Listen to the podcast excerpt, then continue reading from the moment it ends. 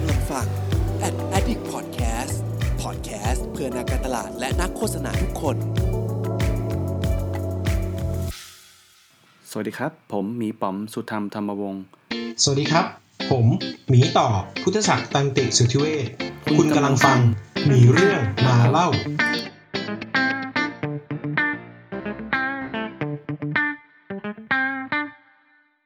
สวัสดีครับ คุณอยู่กับผมนะครับ มีป๋อมนะครับ สุธรรมธรรมวงศ์ตอนนี้ก็เป็นการเริ่มรายการมีเรื่องมาเล่าแล้วนะครับ ซึ่งตอนนี้เนี่ยผมไลฟ์พอดแคสต์หมายความว่าตอนนี้ผมไลฟ์บน Facebook ด้วย ถ้ามีใครสนใจอยากจะเข้ามาดูสดๆกันตอนพูดคุยกันเนี่ยหรืออยากจะเห็นว่าผมเอาหยิบคำถามอะไรมาพูดคุยแล้วมันแบบสนุกกันขนาดไหนอะไรเงี้ยก็อยากให้มาจอกันตรงหน้าหน้าจอกัน แต่ว่าถ้าไม่สะดวกไม่เป็นไรครับ ก็สามารถติดตามทาได้ พอดแคสต์แพลตฟอร์มต่างๆ ช่องทางต่างๆนะผมเดาว่าส่วนใหญ่น่าจะฟังทาง Spotify แต่ว่าทาง Apple Podcast ก็สามารถฟังได้ SoundCloud ก็ได้นะครับ หรือว่า Anchor อะไรก็ว่าไป ประมาณนี้ ทีนี้วันนี้หลาย ๆ คนก็น่าจะเห็นโปสเตอร์ผมแล้วโพสต์ไปแค่ อาจจะไม่ถึง 24 ชั่วโมงด้วยนะเอ่อเนื่องจากผมยุ่งมากขออภัยด้วยไม่น่าพูดเลยเอ่อแล้วก็เป็นเนื้อหาที่น่าสนใจมากๆเกี่ยวกับ NFT ซึ่งมันก็เป็นเรื่องใหม่ หลายๆคนแล้วกันรวมถึงผมด้วย เพราะฉะนั้นวันนี้คำถามที่ผมจะถามเนี่ยเป็นคำถามที่โง่สุดๆเลย ผมจะเป็นตัวแทนของคนที่ไม่รู้แล้วกันนะครับแต่ว่าโอเค ผมขอไม่ได้ใช้คำว่าโง่เลยเรียกว่าไม่รู้สุดๆเลยแล้วกันนะเดี๋ยวเราจะมาเริ่มเรียนรู้ไปด้วยกันว่ามันคืออะไรนะแล้วก็ผมเองก็ทำงานสายนี้ด้วยก็เลยเออน่าสนใจดี เดี๋ยวเรามาพูดคุยกัน แล้วก็เห็นคนรอบตัวที่ เป็นสายดีไซน์นะก็มีมีการเริ่มสร้างสรรค์ผลงาน ปล่อยบน community บ้าง ปล่อยบนแพลตฟอร์มที่ชื่อว่า OpenSea บ้าง เมื่อคืนนี้นะครับ ผมก็มีการพูดคุยกับ speaker แล้วบอกว่า เฮ้ย น่าสนใจว่ะบิวจนแบบผมรู้สึกว่าอยากทำเลย ก็เลยเปิด Account OpenSea ครับ แต่กว่าจะเปิดเสร็จเนี่ยก็กว่าจะเข้าใจนะกว่า register นะโหปาไปชั่วโมงนึงอะไม่เป็นไร เดี๋ยวค่อยว่ารูปไว้ตอนหลังแล้วกันนะ วันนี้ก็เลยคิดว่า ข้อมูลน่าจะเข้มข้นประมาณหนึ่งเดี๋ยวเรามาพูดคุยกันใครมีคำถามอะไร สามารถพิมพ์คำถามเข้ามาได้ ถ้าเกิดคุณดูอยู่ที่ Facebook ใช่ไหมก็สามารถพิมพ์คอมเมนต์เข้าได้เลย ผมจะเห็นทันที ทักทายพูดคุยกันได้นะครับ โอเค เพื่อเป็นการไม่เสียเวลาเดี๋ยวผมจะพาสปีกเกอร์ในวันนี้มาแนะนำตัวเองเลยละกันผมจะไม่แนะนำให้เขาแล้วนะครับเขาควรจะแนะนำด้วยตัวเองได้ โอเคยินดีต้อนรับครับน็อตนะครับผม เย้ครับ สวัสดีครับ ชื่อน็อตนะครับ ก็สิทธิศักดิ์เจียมพจมานครับก็จริงๆ NFT ก็ใหม่สำหรับผมเหมือนกันนะ เพราะว่าถ้าที่เขาบูมกันเนี่ย ก็เพิ่งมาบูมกันเมื่อต้นปี ต้นปีตัวนี้ใช่ใช่ครับอืมก็เดี๋ยวเดี๋ยวเล่าประวัติคร่าวๆก่อนก็คร่าวๆ ก็สมัยมหาลัยผม ก็จบสายอ่าออกแบบนิเทศศิลป์คณะมัณฑนศิลป์ศิลปากร จริง ๆ มันก็สาย art นิดนึง ใช่ใช่อ้าวเหรอจบมัณฑนศิลป์ศิลปากรเหรอใช่ครับ ก็อ๋อแล้วแต่แต่พอจบมาก็ไม่เหมือนเพื่อนหน่อยก็คือ ดันมาชอบเขียนโปรแกรมแล้วกัน ก็เลยแบบไปศึกษาเขียนโปรแกรมด้วยตัวเองอะไรเงี้ยแล้วก็แต่พัฒผูก็มาเป็นเหมือนเป็นฟรีแลนซ์ front-end developer ใช่ ตอนนี้ก็รับงานพวกอ่าทำให้กับสตาร์ทอัพในแต่ละที่อะไรเงี้ยครับก็อืมประมาณนั้น ซึ่งก็เป็นฟรีแลนซ์ยาวๆเลยไม่ได้ทำงานประจำเลยป่ะ ใช่ใช่จริง ๆ เป็นฟรีแลนซ์นี้กึ่งๆเหมือนประจำเหมือนกันนะครับ เรียกเรียกว่าไงดีเรียกว่า อ่าพาร์ทไทม์แบบคือเรามี commit เขาว่าเราเข้าทำกันมาสามสี่ปีแล้วเนี่ยเขาก็จะเนี่ยแหละ เราก็ทำกับเขาไปเรื่อยๆประมาณนั้น แต่ไม่ต้องเข้าออฟฟิศครับ คือต้องบอกก่อนว่าผมกับน็อตเนี่ย เรารู้จักกันมา อาจจะเป็นสิบปะผมว่าน่าจะประมาณร่วมๆสิบปีอะนะถ้าถ้ารวมเจอกันครั้งแรกเนี่ยสิบแน่นอนเออถ้าลงเจอกันครั้งแรกก็เป็นแน่สิบปีนะ เพราะว่าใช่ ถ้าเกิดใครทำงานสายโฆษณาเราฟังอยู่อะอาจจะคุ้นชินกับงานที่ชื่อว่า Web Wednesday เราเจอกันในงานนั้น แล้วก็จริง ๆ งานมันออกแนวเป็นเหมือนแบบว่าแลกคอนแทคกันเนอะconnection กันมากกว่าอะไรเงี้ยแต่ผมมาจำได้ว่าเคยเจอกันนานนั้น แล้วก็มาอีกทีหนึ่งน่าจะปีสองพันสิบเจ็ดมั้งไม่แน่ใจสองพันสิบหกสองพันเจ็ดเนอะก็มาเจอกันอีกทีหนึ่งจากการที่ผมเป็นฟรีแลนซ์เนี่ยแหละนะครับ แล้วก็ใช่ ต้องหาคนมาช่วยงาน front-end ก็เลยนึกถึงน็อตก็เลยติดต่อ มาเป็น partner กันนะ เออ ก็เลยเออมี keep connect กันอยู่ แล้วก็รวมถึงเอ่อ community WordCamp ด้วยน็อตก็เป็นส่วนหนึ่งใช่ครับของของ community WordCamp ด้วยนะครับใช่โอรับเค ตอนนี้มีคนฟังล่อยหลอนหน่อยนะ เดี๋ยวนอกจาไม่กเป็นไรครับลุยผมก็ลุยเนื้อหาเขินอยู่ครับได้ครับ โอเคเมื่อกี้แนะนำไปแล้วว่าว่าก่อนหน้านี้ทำอะไรมาบ้างนะ ก็เลยอยากรู้อีกสักหน่อยหนึ่งว่า แล้วก่อนที่จะมา ยุ่งวุ่นเกี่ยวกับ NFT เนี่ยมันมันมีมันมันมาได้ยังไง อยู่ๆมันมามาทำผลงานตรงนี้ได้ยังไง คือต้องบอกว่าผมตกใจมากว่าเฮ้ยโหงานที่น็อตทำแม่งเจ๋งมากเลย อยู่บน community มันแบบ เอออะไรเงี้ยก็เลยอยากรู้ว่าที่มาที่ไปเนี่ยมา มามามาจับไปตรงนี้ได้ยังไงอืม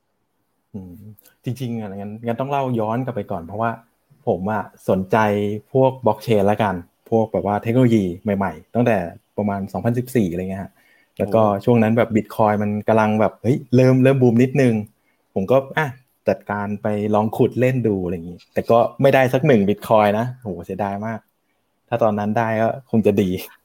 ก็ไปเหมือนไปลองขุดอะไรเงี้ยแล้วก็แล้วก็เลิกไป พอเลิกเลิกไปแล้วก็แต่ก็พอรู้ concept ของมันว่าบล็อกเชนมันทำงานยังไง แล้วก็ตามข่าวมาเรื่อยๆ จนถึงปี 2017 2017 เนี่ยเป็นยุคเฟื่องฟูเลยที่ทุกคนแบบแห่กัน ยุคนั้นก็เป็นยุคบิตคอยอีทีเรียม ICO อะไรพวกนั้นอืมผมก็ก็เข้าไปเล่นช่วงนั้นแหละ แล้วมันก็ตามที่ทุกคนรู้กันว่าอยู่ดีมันก็ดาวน์แล้วมันก็เงียบ แล้วก็ ตอนนั้นก็เลยแบบโอเค เราพักเราไปทำอย่างอื่นก่อนอย่างเงี้ย แล้วพอเนี่ยแหละ 2020 กลับมา อ่า2000 2021 ต้นปี กลับมาใหม่ มันบูมใหม่อะไรเงี้ย ผมก็ ก็มา มาเรียนรู้สิ่งใหม่ ตอน ตอนนั้นมันจะมีคำที่เรียกว่า DeFi อืมแต่ว่าถ้าใครเล่นคริปโตก็น่าจะเคยได้ยินอะไรเงี้ย มันเหมือนเป็นเกี่ยวกับ decentralized finance นะครับ ผมก็สนใจก็ ก็ไปเล่นแล้วก็ทำช่อง YouTube ของตัวเองอะไรเงี้ย แล้วก็เล่าความรู้เกี่ยวกับ DeFi ประมาณนั้น พอเล่าความรู้เกี่ยวกับ DeFi เสร็จปุ๊บ เฮ้ย มี NFT แล้วพอได้ยินว่าเฮ้ยมันเกี่ยวกับงาน art นะอะไรเงี้ย ก็เลยรู้สึกว่าเฮ้ยเราก็ได้ art นิดนึงแหละอะเฮ้ยเขียนโปรแกรมได้สองอย่างนี้มันมันโอ้ perfect จังเลย มันบรรจบกันเลยอะไรเงี้ย ก็เลยอะลองเข้ามาเล่นอะไรเงี้ยครับโคตรได้เปรียบเลยอะจะเรียกว่าโคตรขี้โกงเลยก็ได้นะโอ้ยอย่าอย่าเรียกว่าขี้โกงเลย เพราะว่าตลาดนี้มันกว้างมากเรื่องนี้ครับอืมมันมันกว้างกว้างมากจริงๆใช่โอเค งั้นเพื่อเพื่อเป็นการ educate ผมสักหน่อยหนึ่งช่วยเล่า concept เมื่อกี้มันมีหลายศัพท์มากกันนะบล็อกเชนบิตคอยน์คริปโตเอ่อ NFT แล้วมันอะไรยังไงบ้างอะมันความเชื่อมโยงมันคืออะไรยังไงบ้าง ความเชื่อมโยงจริง ๆ แล้วมันจะเริ่มจากทุกอย่างก็คือเป็นบล็อกเชนแล้วกันบล็อกเชนถ้ามองง่ายๆมันก็เหมือนเป็น database รูปแบบหนึ่งที่ที่มันอ่าไม่มีศูนย์กลาง ทุกคนเป็นเจ้าของร่วมกัน เพราะฉะนั้นมันจะจะโปร่งใสพ อพอมันโปร่งใสมากๆเนี่ยคนก็เลยเอา use case เนี่ยไปใช้กับ finance นะครับจริงๆมันใช้ได้ทุกอันเลยนะ พอใช้กับ finance ได้ปุ๊บก็อ่าผมเข้าเรื่อง NFT เลยแล้วกันเขาก็เลยบอกว่าเฮ้ยถ้างั้นเราไม่มองว่าเอาบล็อกเชนเนี่ยมาอ่าเหมือนเป็นตัวว่าเป็นตัวว่าใครถือกรรมสิทธิ์อะไรบางอย่างแล้วกัน ใครถือกรรมสิทธิ์อะไรบางอย่าง แล้วบันทึกไว้ในบล็อกเชนเพราะฉะนั้นเนี่ยถ้าถ้าเราแทนค่าโทเค็นตรงนั้นน่ะ ไปกับสิ่งของไปกับอะไรก็ได้เลยนะ ไปกับทุกอย่างในโลกเนี่ย ถือว่าโปร่งใสเชื่อถือได้ ประมาณนั้น มันก็เลยเป็นที่มาของ NFT คร่าวอืม โอเค น่าสนใจ แล้วครับแล้วถ้าวันนี้ผมไม่ได้เป็นเรื่องไงดีอะไม่ได้แบบอาร์ตไม่ได้เป็นเทคเหมือนน็อตเลยอะมันเริ่มยากไหมมันเริ่มยังไงครับๆอ่าถ้า จริง ๆ เริ่มยากไหม ถ้ามีความรู้ด้านการเทรดคริปโตหรือแบบนิดนึงแล้วกันความรู้ด้านการเทรดคริปโตรู้เรื่องบล็อกเชนนิดๆอะไรเงี้ยอืมผมว่าทุกคนเริ่มได้เลยนะ ตอนนี้เอ่อเหมือนใช่ทุกคนสามารถเริ่มได้เลย โชคดีที่บ้านเราก็กรตเขาให้เปิดบิตคัพใช่ไหมที่สามารถแปลงเงินบาทเราเนี่ยให้กลายเป็นเงินคริปโตได้แบบง่าย ๆ ก็ เออพักหนึ่งไม่ต้องพูดชื่อบริษัทนี้ก็ได้อ๋อครับ หรือแบบบริษัทอื่นๆแล้วกันเรียกว่าอย่างนี้เออก็เออถือว่าอ่าทุกอย่างมันก็ง่าย พอเราแปลงเป็นค่าเงินคริปโตแล้วเนี่ย เราก็สามารถเอามาเทรดเอามาลงขายงานได้ อืมแล้วตอนนี้แพลตฟอร์ม หรืออะเมื่อกี้ผมพูดถึงมาแล้ว OpenSea OpenSea ก็เป็นหนึ่งในครับแพลตฟอร์มที่สามารถวางอะถ้าเกิดผมพูดแบบง่าย ๆ ก็คือ เอาเป็นว่าอัปโหลดไฟล์ภาพที่คุณสร้างสรรค์ใช่แล้วก็ครับสามารถที่จะซื้อขายด้วยเงินดิจิตอล บนนั้นได้เลยถูกไหมใช่ใช่แต่เดี๋ยวก่อนก่อนไป OpenSea เดี๋ยวผมอยากอธิบายเรื่อง NFT เพิ่มขึ้นนิดนึง เอาเลยเอาเลยว่าจริง ๆ แล้วเหมือน NFT คืออะไรนะอ่าเออจริงๆมันมันมันย่อมาจาก non fungible token นะครับก็เอาแบบเร็วๆเลยเนี่ยไม่ไม่ลงไม่ลงลึกก็คือพูดง่ายๆว่า NFT ก็คือสินทรัพย์ดิจิตอลรูปแบบหนึ่งละกัน ที่ถูกบันทึกข้อมูลไว้อยู่บนบล็อกเชนอย่างที่ผมเล่าให้ฟังว่าแบบพอมันบันทึกไว้ในบล็อกเชนแล้วเนี่ย ก็แปลว่าสินทรัพย์นั้นน่ะ เราจะรู้ได้เลยว่าใครเป็นคนถือครองอยู่ แล้วก็ใครเป็นเจ้าของมัน และที่สำคัญคือเราสามารถแลกเปลี่ยนหรือโอนให้กับใครก็ได้แบบโปร่งใสแบบทุกคนจะแบบเห็นเห็นเลยว่าโปร่งใส พอมันเป็นรูปแบบนี้แล้วเนี่ยไอสินทรัพย์ดิจิตอลเนี่ยเขาก็เลยไปแทนค่าด้วยอะไรก็ได้ เช่น เอาภาพมาแปลงเป็น NFT อย่างที่ดัง ๆ เลยก็เอาคำพูด Twitter คำพูดแรกของแจ็คดอร์ซี่เนี่ยมาแปลงเป็น NFT แล้วก็มาขายกัน หรือจริงๆเนี่ยพอดแคสต์ที่ตอนนี้เราคุยกันเนี่ย ก็เอาไปทำเป็น NFT ก็ได้ว่าพอดแคสต์งเหรตอนนี้จริงเหรอมีตอนเดียวเท่านั้น ใช่ใช่เพราะมองง่ายๆเลยมันคือโทเค็นหนึ่งโทเค็นที่แทนค่าด้วยอะไรก็ได้ ประมาณนี้ครับโอเค หมายความว่าถ้าเกิดผมสร้างสรรค์ผลงานอะไรสักอย่างหนึ่งสมมติเป็นเสียง เป็นภาพเป็นอะไรก็แล้วแต่อัพขึ้นไปบนแพลตฟอร์มอันหนึ่ง ไม่ต้องเอไม่ไม่ไม่ต้อง Open Sea ก็ได้ สมมุติครับที่มันเอื้อเอื้อต่อการซื้อขายผลงาน แล้วถ้าเกิดใช่มีคนซื้อ อันนั้นไปแล้วปุ๊บเนี่ยแสดงว่าผมสูญเสียการเป็นเจ้าของสิ่งนั้นไปแล้วป่ะอ่า เรียกว่าสูญเสีย ผมแยกเป็นสองอย่างแล้วกันแรกเป็นลิขสิทธิ์ สมมุติว่าเสียงของป๋อมอะจะไม่สูญเสีย เพราะว่าป๋อมจะสามารถพูดคำเดิมได้อีกครั้งหนึ่งแต่เขาอะอ่ามีมีสิทธิ์ที่จะเอาเสียงนั้นอะ ไปขายต่อ แต่เอออะแต่ถ้าเสียงมันมันก๊อปก๊อปไม่ได้อยู่แล้วเนาะก็เออถ้าเปรียบเทียบง่ายๆแล้วกันป๋อมวาดรูปแล้วกันอ่าเออเอาวาดรูปถ้สมดีมุกติว่าผมวาดรูปปุ๊บผมซื้อรูปของป๋อมไปใช่ไหมครับอืมมันจะแยกกันว่าที่ตอนนี้เขาถกเถียงกันก็คือป๋อมอะลิขสิทธิ์อยู่ที่ป๋อม แต่คนที่ซื้อไปอะเขาจะเรียกว่ากรรมสิทธิ์เขามีสิทธิ์ถือครอง แลกเปลี่ยนขายต่อ แต่ไม่มีสิทธิ์ทำซ้ำลอกเลียนอ่า เพราะว่าถ้าทำซ้ำเมื่อไหร่ลอกเลียนเมื่อไหร่นั่นคือลิขสิทธิ์ ซึ่งมันอยู่กับป๋อมอยู่อ่าฮะประมาณนั้น เพราะฉะนั้นอ๋อสมมุติว่าปอมขายภาพ เอ้ยปอมขายภาพปุ๊บผมบอกผมอยากผมชอบภาพนี้ยังเลยอะเอาไปสกรีนเสื้อได้ไหมเออ อ่าอันนี้ไม่ได้ละ เพราะว่ามันคือการทำซ้ำแต่ผมบอกว่าอืมผมซื้อภาพของปอมมาเนี่ยใน NFT นะ ผมเอาชิ้นเนี้ยไปเปิดประมูล ไปขายต่อมือที่สองมือที่สามทำได้ไหมทำได้ แต่ต้องทำบนแพลตฟอร์มป่ะ จริงๆไม่ต้องก็ได้ แค่เหมือนคุยกันนอกแพลตฟอร์มก็ได้ สมมุติว่าผมเดินมาทักเฮ้ยผมชอบภาพปอมที่อยู่ใน wallet จังเลยอะผมอยากได้เดี๋ยวผมโอนให้อะไรเงี้ยอ่าฮะประมาณนั้น แล้วแล้วขั้นตอนหลังจากนั้นคือพอพอผมได้เงินจากน็อต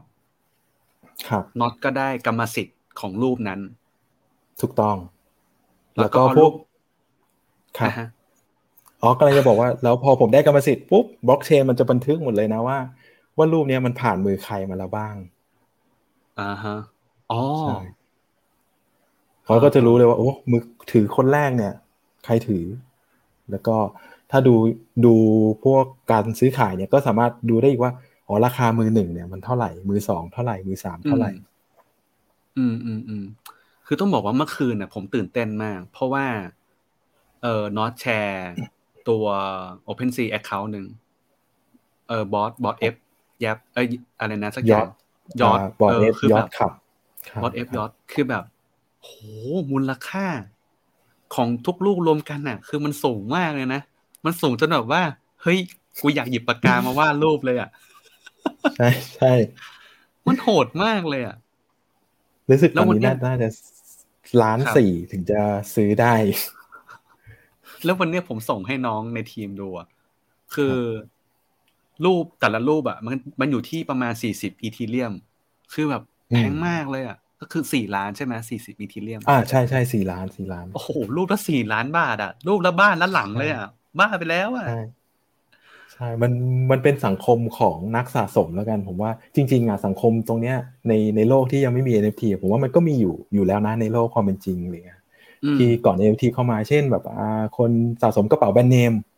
อ๋อสะสมนาฬิกา แต่คราวเนี้ยอ๋อความต่างมันคือ สมมุติว่าสะสมกระเป๋าแบรนด์เนมแล้วกัน ผมสะสมอยู่เสร็จปุ๊บแล้วมีเพื่อนมาทักเฮ้ยกระเป๋าคุณเนี่ยของจริงเปล่าเออไม่ไม่ใช่ไปของก๊อปหรือเปล่าอะไรเงี้ยแล้วก็ตรวจสอบไม่ได้าของจริงตรวจสอบไม่ได้ แต่พอมันเป็นอ๋อ NFT เนี่ยมันมันชัดเจนไงว่า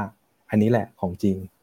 แล้วก็อ่า พอมันเป็นของจริงไม่เท่าไหร่นะ อย่างสมมุติว่าผมอยากได้กระเป๋าใบนี้จังเลยอะผมไม่รู้ว่าคนถือครองกระเป๋าใบเนี้ยอยู่ที่ไหน แต่พอมันเป็นโลก NFT อะมันเห็นเลยว่าเฮ้ยคนนี้ถืออยู่ ผมมีเงินมากกว่าคุณอะ ผมพร้อมที่จะซื้ออะผม offer คุณได้ไหมบรรยากาศตลาดมันเลยแบบ crazy มากซึ่งซึ่งซึ่งหนึ่งในฟังก์ชันที่ผมเห็นเหมือนเหมือนที่น็อตพูดก็คือว่ามันมีเอ่อการ offer ได้ คือใช่ใช่ครับเออใช่ไหมมันก็คือการเออ มันมันมันแตกต่างจากการประมูลนะประมูลมันคือแบบ ใครถึงจุดไหนแล้วก็คือได้ราคานั้นไปถูกไหมแต่ว่าตัว offer คือการเสนอต่อตัวเจ้าของกรรมสิทธิ์ ว่าฉันขอซื้อต่อ แต่มันก็อยู่ที่ว่าเจ้าของกรรมสิทธิ์จะปล่อยหรือไม่ปล่อย ก็เรื่องของใช่เขาครับเออซึ่งใช่ผมก็สงสัย เพราะว่าไอ้เจ้า account อันเนี้ยมันทุกรูปอะกราฟมันพุ่งตลอดเลยอะมันราคามันสูงตลอดเวลา ก็เลยถามน็อตต่อว่า มันราคาตกได้ไหม คำตอบคือ ได้ครับตกมันได้มันนะขึ้นมันมันเหมือนเราเชื่อในอะไรบางอย่าง แล้วก็พอทุกคนเชื่อแล้วอยากได้พร้อมกันเนี่ย มันก็จะปั่นราคากันขึ้นไป แล้วถ้าวันหนึ่งที่อยู่ดีปุ๊บเฮ้ยเกิดทุกคนพร้อมใจกันไม่เชื่อแล้ว ก็เทขายก็เป็นไปได้ แต่ว่าอ่าฮะถ้าอยู่หลักๆ มันอยู่ที่ community มากกว่าว่าอ่าพอเขาซื้อไปเนี่ย แล้วสังคมของคนที่มีตัวเนี้ย ผมเรียกว่าลิงแล้วกันสงสังคมของคนที่มี NFT ที่เป็นรูปลิงเนี่ยที่ Bored Ape Yacht Club เนี่ยสังคมมันดีแค่ไหน ถ้าสังคมดีเนี่ย ทุกคนก็อยากเข้าใช่ทุกคนก็อยัยากซื้อเขาทำยังไงให้สังคมมันดีอะโอ้โหอันนี้ผมผมไม่ไม่ทราบเลยนะ เอาจริงๆลึกๆ ผมก็ไม่รู้เลยว่า แต่ที่รู้ๆคือสมมุติว่ามีไอผมยกตัวอย่างละกันไอดอลผม คนที่ผมศรัทธามากๆเขาซื้อของชิ้นหนึ่ง แล้วเราเห็นว่าเฮ้ยเขาเขามีของชิ้นเนี้ยเราอยากไปร่วมกวนกับเขาอะอืมแต่ว่ามันก็น่าจะเป็นคอนเน็ชันอะไรบางอย่างที่เหมือนเอาคนที่แบบมีชื่อเสียงหรือมีฐานแฟนเนี่ยครับไปไปแบบซื้อหรืออะไรอย่างนี้ ทีนี้น่าน่าน่าสนใจตรงที่ว่าแล้วคนที่เป็นเจ้าของผลงานเนี่ยแสดงว่าสามารถที่จะคอนเน็กกับทุกคนที่สาที่ที่ซื้อที่เป็นเจ้าของกรรมสิทธิ์ได้ด้วยปะในตัวใช่ระบบครับของมันอ๋อออ่าจริง ๆ มันง่ายกว่านั้นเพราะว่าอย่าง บอร์ดเอยอดคับเนี่ยเขาก็จะมีเหมือนเป็น Discord เขาจะเรียกเหมือนเป็นโปรแกรมแชทคล้ายๆ กับพวก Slack พวกที่เราใช้ทำงานอะไรเงี้ยแต่มันเอาไว้แบบว่าถ้าใครมีเจ้าของเนี่ยเข้าไปยืนยันตัวตนได้ พอยืนยันเสร็จเฮ้ยคุณคือแก๊งเดียวกับเรา พอคุณคือแก๊งเดียวกับเราปุ๊บบางคนเขาก็แบบสมมุติผมเป็นเจ้าของบริษัทสตาร์ทอัพมีลิงก์เหมือนกัน ถ้าใครมีลิงก์มาซื้อของผมได้เลย มีส่วนลดอะไรอย่างเงี้ยแล้วพอคนเจ๋งๆมาอยู่ด้วยกันก็ มันก็จะมี community อะไรอย่างเงี้ย เอาลิงก์มาความเลย connection ฟรีเนอะอะไรเงี้ยใช่ มันคือ community อ่าเลยครับอ๋อแต่นี่คือเป็นแค่รูปแบบหนึ่งของ NFT นะครับ เพราะว่าเพราะว่าอย่างอย่างที่เมื่อกี้เล่าไปมันคือการขายรูปอะเนาะแต่คราวนี้มันจะมีอีกอันหนึ่งที่ผมว่ามันน่าสนใจมากเลยนะมันคือ NFT สำหรับเกม หรือหรือมันจะเรียกว่า Metaverse อ่ามันจะเป็นฟีลว่าคอนเซปต์มันเนี่ยเหมือนเราสร้างเกมขึ้นมาใช่ไหมแล้วของในเกมเนี่ย ถ้าปกติ เราเกมทั่วไปแล้วกัน อยู่ดีๆก็มีคนแฮ็กมีของงอกขึ้นมา แล้วขายของกันในเกมก็บางทีโดนแฮ็กโดนอะไรได้อะไรเงี้ย แต่พอมันอยู่ในบล็อกเชนก็อย่างที่บอกมันมันสามารถตรวจสอบได้ ก็ซื้อขายของในเกมก็คนก็แห่กันไปซื้อ อย่างล่าล่าสุดก็เกมที่แบบดังมากๆ e x i ที่ตอนนี้อือฮึบูมอยู่เลยครับที่เป็นเกมแบบอ่า play to earn คนเล่นก็สามารถแบบทำเงินจากการเล่นเกมได้ อันนี้ก็จะเป็นส่วนหนึ่งเออใช่ก็อยากเก็บถามตังค์ขซื้ยาอยตัวนิละดครนึงว่า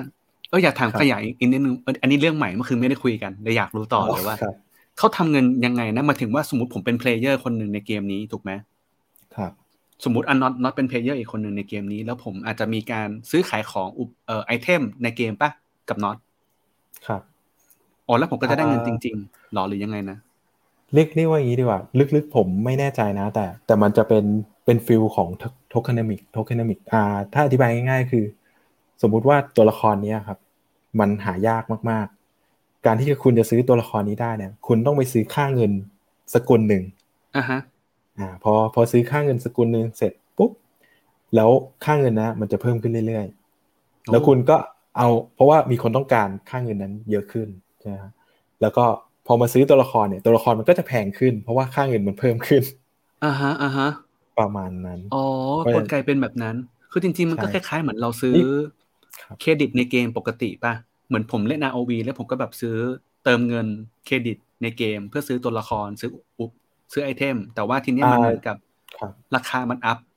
หรอราคาอ่าราคา up ด้วยแล้วก็มีอีกอย่างหนึ่งก็คือคนที่เล่นเนี่ย สามารถแบบเขาจะเรียกว่าเก็บไอเทมได้ แล้วก็พอเก็บไอเทมอะเอาไอเทมนั้นอะไปขายกลายเป็นเงินกลับมา โอ้โห ประมาณนั้น ใช่ มันก็จะมีความเป็นอาชีพได้เลย balance เนี่กัยนอยู่ ใช่จะบอกว่าเป็นอาชีพเลยได้ไหมก็ ตอนนี้ก็ผมไม่แน่ใจนะ เพราะส่วนตัวผมไม่ได้เล่นนะครับ เพราะว่าอ่าอ่าอ่าต้องใช้ทุนเยอะอยู่ในการซื้อตัวละอ๋อเหรอะไรอย่างนี้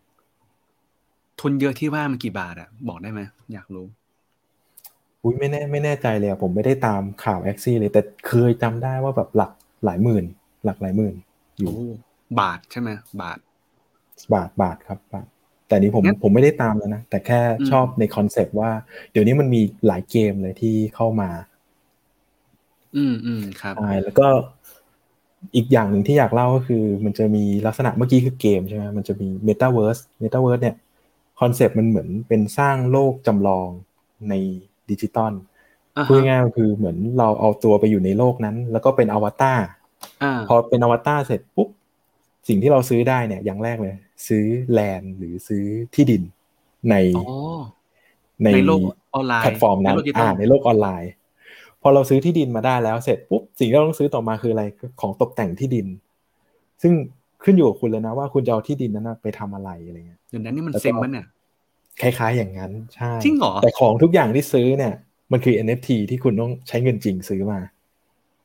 เฮ้ย ใช่ แล้วคนก็แต่ง land บางคนแบบเฮ้ยเจ๋งมากเลยแต่ง land เป็นอะไรสอนออนไลน์แบบว่า แต่ง land แบบว่าเหมือนเป็นคลาสสอนออนไลน์ แล้วก็บางคนแต่ง land ตัวเองให้เป็นเหมือนแกลเลอรี่ ให้คนเข้ามาเดินได้อ๋อแต่งเฮ้ยบางคนก็อืมแต่งแลนด์เป็นเวทีคอนเสิร์ตที่ตัวเองมาเล่นดนตรี แล้วก็ทำบรรยากาศให้มันดูแบบแล้วคนก็เข้ามาพื้นที่ได้มาฟังอ๋อเนี่ยนี่ฮะก็ก็ถือว่าเฮ้ย ผมว่าเนี่ยน่าน่าสนใจมันจะบียอนไปกว่าที่เราวาดรูปขายละอะไรประมาณนั้ผมนผมนึกถึงหนัง Lady Player One ใช่ไหมใช่คล้ายๆประมาณนะนั้นเลย ใส่แว่นครับแล้วอยู่ในนั้นอยู่ในโลกนั้นเลยนะ ใช่ใช่ผมมันไปไกลมากเลยนะนี่มันเหมือนผมเหมือนผมเป็นคนแก่แล้วอะรู้สึกว้าวเฮ้ยแต่ว่าผมก็ก็ยังแล้วรู้สึกว่าครับ แสดงว่าคนทั่วๆผมกำลังนึกอยู่ว่าคนทั่วๆไปไปไปสร้างแลนด์อะไรอย่างนั้นน่ะ แล้วมัน เขาได้อะไรกลับมาเอ่อเขาจะได้อะไรบางกลับทีมาผมผมไม่แน่ใจนะ ว่าสิ่งที่ได้กลับมาไม่แน่ใจ ในอนาคตมันอาจจะเหมือน YouTube ยุคแรก ๆ ที่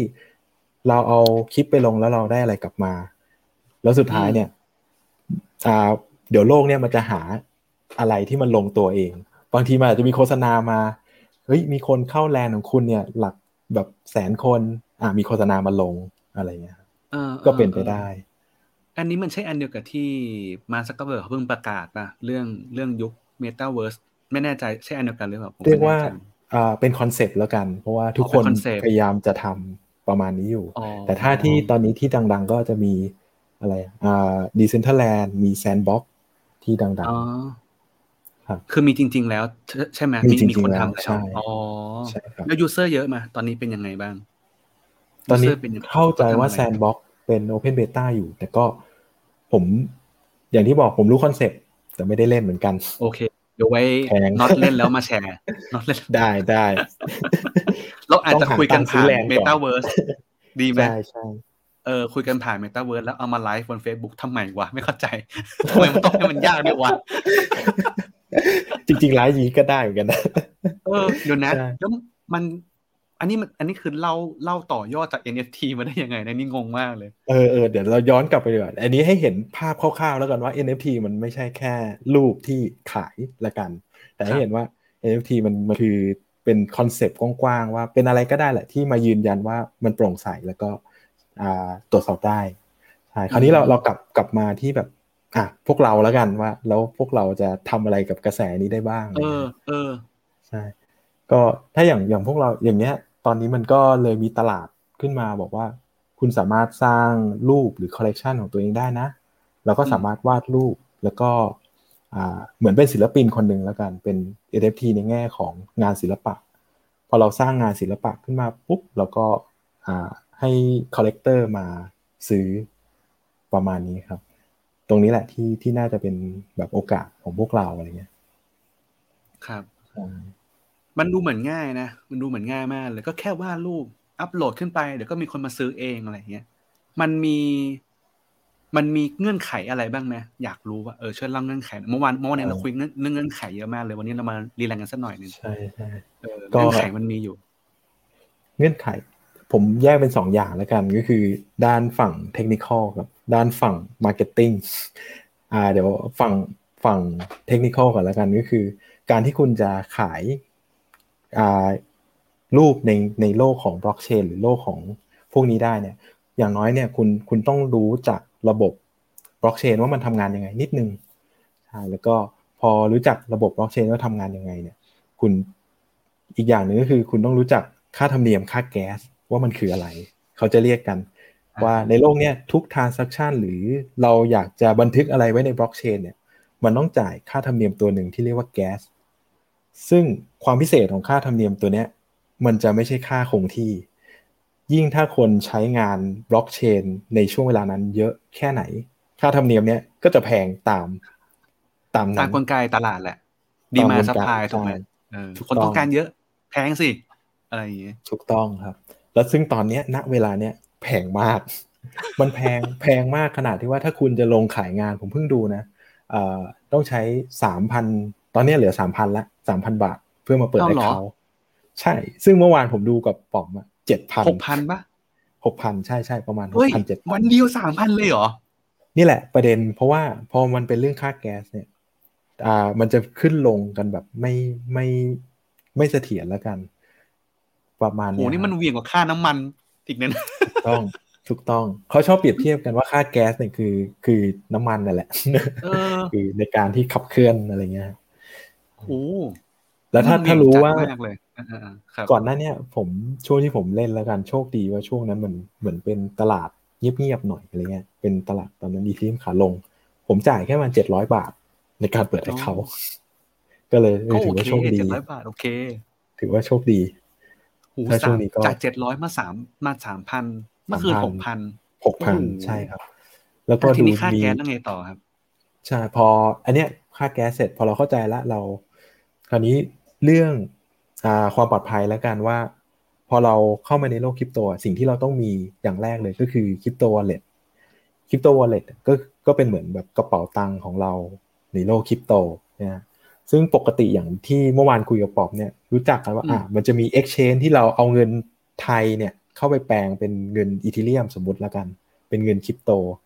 แต่ตรงนั้นน่ะมันจะเป็นเหมือนแบบ exchange นะครับ มันไม่สามารถเอาไป ไปต่อหรือแบบไปใช้งานต่อได้ เพราะว่า exchange ต่างๆมันจะมีหน้าที่แบบแลกเปลี่ยนค่าเงินเฉยๆเราเลยจำเป็นต้องสร้างกระเป๋ากระเป๋าตังค์ของเราขึ้นมาอันหนึ่งแล้วก็ทำการโอนจาก exchange เนี่ยเข้ากระเป๋าตังค์ของเรา ซึ่งถ้าไอกระเป๋าตังค์คริปโตวอลเล็ตเนี่ยถ้าเจ้าที่ดังๆเนี่ยมันจะชื่อว่า MetaMask อ่าฮะมันจะเป็นรูปหมาป่าตัวหนึ่งเลยอ่าฮะซึ่งไอการเปิดคริปโตวอลเล็ตเนี่ย ตรงนี้ต้องระวังเพราะว่า อันนี้เตือนฝากเตือนทุกคนด้วยนะครับ ในการที่จะเปิดกระเป๋าตังค์ตัวเอง พอเราสร้าง crypto wallet มาปุ๊บเขาจะให้เหมือนเป็น password ของกระเป๋าตังค์อันนี้ครับ ซึ่งจริงมันจะเรียกว่า seed phrase ซึ่งมันจะเป็นตัวอักษร 12คำซึ่งตรงนี้เราต้องรักษาให้ดีพูดง่ายว่า 12คำเนี้ยแนะนำว่าให้จดใส่กระดาษ เหมือน password เนี่ยห้ามทำการก๊อปปี้ลงอินเทอร์เน็ต หรือถ่ายรูปถ่ายอะไร ว่ามันจะโดนแฮ็กได้ ซึ่งถ้ามันหลุดไปเนี่ยแปลว่าไอคนที่มีสิบสองคำเนี่ย จะกลายเป็นเจ้าของกระเป๋าตังค์แทนแทนเรา คือตอนที่น็อตอธิบายผมอะผมตกใจมากว่า อ้าว นี่มันโลกดิจิตอลนี่ทำไมกูต้องจดใส่กระดาษด้วยวะ แล้วความ peak คือ เราอ่านเงื่อนไขตอนก่อนจะกดดู password สิบสองตัว มันเขียนด้านข้างไว้เลยว่า ให้คุณจดใส่กระดาษ เฮ้ย จริงเหรอวะ แล้วมันก็เขียนต่อว่า ถ้าคุณอยากให้เซฟอะคุณควรจะจดเป็นชุดๆแล้วก็จับกระดาษอะแยกส่วนกัน ประเด็นคือคุณต้องรู้นะว่าคุณเอากระดาษเก็บไว้ที่ไหน เพราะถ้าคุณทำหาย แล้วเกิดขายภาพได้ราคาดีจัดเลยสมมติเป็นล้าน คุณตั้งงอไม่ได้นะอืมแล้วความพีคคือ มันไม่ใช่คุณจะไปกด forgot password ได้เว้ย คือน็อตบอกผมใช่ว่า ถ้าคุณลืม ถ้าพี่ป๋อมลืม กระดาษหาย น้ำหกใส่กระดาษหมึกเลอะ เงินหายไปเลย เฮ้ยต้องหรือหรืออ่าภรรยาพี่ป๋อมมาแล้วก็เฮ้ยเห็นคำสิบสองคำนั้นก็สามารถไปถอนเงินได้ ได้เลย concept ประมาณนี้ใจเย็นใจเย็นใจเย็นอย่าอย่าแนะนำอะไรที่มันไม่ดีผมยังไม่แต่งงานผมยังไม่ได้แต่งงานอ๋ออะอันเนี้ยต้องต้องระวังใช่ เรื่องความปลอดภัย แล้วก็อีกเรื่องหนึ่งคือที่ที่ที่ต้องระวังเลยก็คือ พอพอมันเข้าอ่ามาในโลกนี้แล้วเนี่ย เราต้องโปรโมทใช่ไหมครับพอมันโปรโมทเสร็จปุ๊บมันจะมีพวกแฮกเกอร์อะจะมาทักเราเลยในโลกออนไลน์โอ้บอกว่าใช่ครับ ก็อย่างเช่นแบบอุ้ยผมเห็นงานคุณแล้วชอบจังเลย ผมอยากจ้างคุณทำงานนะ อ่า พอพอเขาบอกอ๋อโอเค เดี๋ยวผมจะส่งไฟล์หนึ่งที่เป็นบรีฟให้ เท่านั้นแหละ พอเรากดดาวน์โหลดไฟล์นั้นน่ะ เงินก็ลูดออกไปหายหมดเลย โคตรน่ากลัว อันเนี้ยน่ากลัวมาก แล้วก็โอกาสง่ายมากด้วย เพราะว่าเราอยู่ที่แจ้งเราโปรโมทงาน ก็เขาก็รู้เลยว่าเอ้ยเราใช้ Facebook ใช้ Twitter อะไรก็ทัก DM มาโอ้โหอันเนี้ยอันนี้น่ากลัวครับ เออ เพราะฉะนั้นอะพี่นนท์พิมพ์มาบอกว่าซ่อนไว้ใน1Password ละกัน อันนี้อันนี้อาจจะดูเหมือนมุกไม่แนะนำผมเลยอยากรู้ว่า ถ้าเป็นน็อตแนะนำไหมครับ ไม่แนะนำเลยครับร้อยเปอร์เซ็นต์แน่ๆเพราะว่าอะไรเพราะว่าเพราะว่าอะไร เพราะว่า อันเนี้ยขึ้นอยู่กับความปลอดภัยแต่ละเครื่องเนี่ยนะครับ ว่าจริง ๆ แล้วอะสิ่งที่หลุดอะไม่ใช่1Password หลุดนะ แต่สิ่งที่หลุดเนี่ย สมมุติว่าถ้าถ้าผมมีโทรจันหรือมาแวร์อยู่ในเครื่อง แค่ผมคอนโทรล C ในเครื่องเนี่ย มันรู้หมดแล้วว่าคีย์บอร์ดเราคืออะไรอ๋อหรือผมไม่แน่ใจมันอาจจะล้ำไปถึงขั้นว่าเราพิมพ์คีย์บอร์ดตัวไหนบ้าง อันเนี้ย อันเนี้ย คือมันเหมือนเพราะฉะนั้นเก็นั้บนฟุตปรินต์เอาไว้ทุกอย่างอะนะ ใช่ใช่ใช่ อันเนี้ยก็เราไม่มั่นใจอะไรเลย ซึ่งเขาบอกว่าถ้าให้ชัวร์ก็แนะนำว่าอย่าให้อยู่บนโลกอินเทอร์เน็ตเด็ดขาด เพราะว่าผมเพิ่งรู้ว่าคนที่โดนหนักๆอะ ผมเพิ่งรู้นะว่า การที่เอามือถือมาถ่ายอะ ส่วนมากโดนเกือบเกือบทุกคน มือถือเนี่ยนะ ใช่เนี่ยมืผอมถือถ่ายผมอึ้งมากเลย ใช่ครับ เพราะว่ามันจะเป็นแบบเหมือนมี OCR อ่านได้ว่า แล้วก็แปลงให้เป็นคำได้ ประมาเอณอนี้เออก็คือถ้าเกิดมือถือโดนโทรจันโดนไวรัสเข้าไปอะไรก็ก็ก็อ่าคือจหยริงเลยๆถ้ามือถือจะจะไม่เชิงโดนโทรจันแต่มันจะมีตัวแบบเหมือนเขาเรียกอะไรอินเทอร์เน็ตนะครับ เป็น man in the middle มาดักข้อมูลพวกนั้นอยู่อ๋อแล้วก็แปลงข้อความพวกนั้นนะก็เสร็จเหมือนกัน อันเนี้ย อันเนี้ยผมเซอร์ไพรส์มากอืมเพราะแบอืบมอืมซึ่งเขาเขาเราเลยจะไม่รู้มีแบบว่าน็อตเก็บไว้ที่ไหนนะครับ เราจะไม่รู้ว่าใช่น็อตใช่เก็บกระดาษแผ่นนั้นไว้ที่ไหน ใช่ใช่เขาเขาเมื่อวานนี้เราขคุยด้กันวะมีเทคนิคครับใช่ไหมมันมีเทคนิคอยู่มันมีอะไรสักอย่างหนึ่งที่เราคุยกันว่าเขามีเทคนิคในการเก็บสิบสองคำนี้เอาไว้อ๋อใช่ไหมใช่ครับเมื่อวานนี้น็อตแชร์ว่าเป็นเหมือนอะไรนะแผ่นเหล็กเหรอหรือยังไงนะใช่ผมไม่แน่ใช่เป็นเขาขายเป็นแผ่นเหล็กเลย แล้วก็เหมือนให้เป็นตัวอักษรเนี่ยมันมันเรียงมาของเราโดยเฉพาะ แล้วก็ล็อกแผ่นเหล็กเอาไว้ไม่ให้ใครเห็นอ๋อ ประมาณนั้นแล้วเก็บ เพราะว่าถ้ากระดาษเนี่ยโดนน้ำปลวกกินหายได้ เออนั่นไงดิใช่ทีนี้ทีนี้เนื่องจากเพจเราเนอะไม่ได้เป็นเพจ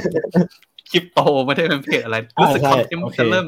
มันจะเริ่มเข้มมากเอ้ยผมไม่ได้ว่าอะไรแค่จะบอกว่า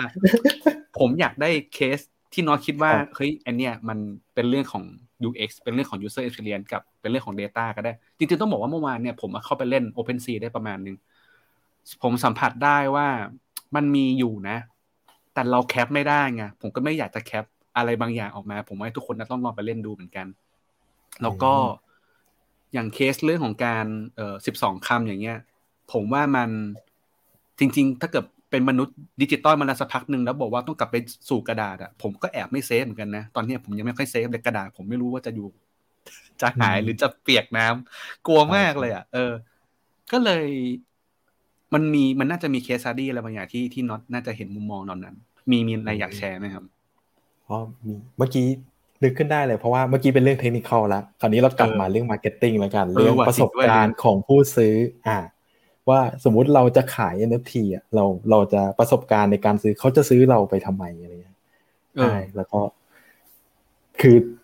อย่างอย่างอย่างแรกเลยเนี่ย เราเราก็ต้องหาหาจุดเด่นเราก่อนว่าเฮ้ยงานของเราเนี่ย ที่เราจะทำเนี่ย จะเป็นแนวไหน ผมเรียกอย่างนี้แล้วกันว่าในในวงการคร่าวๆก็คือเขาจะหลักๆเลย มันจะมีแนวหนึ่งต่อหนึ่ง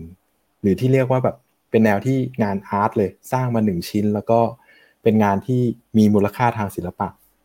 เขาก็จะเอางานพวกนี้ไปลงในเว็บเว็บหนึ่งที่ชื่อว่า Foundation ใช่ซึ่งเหมือนเป็น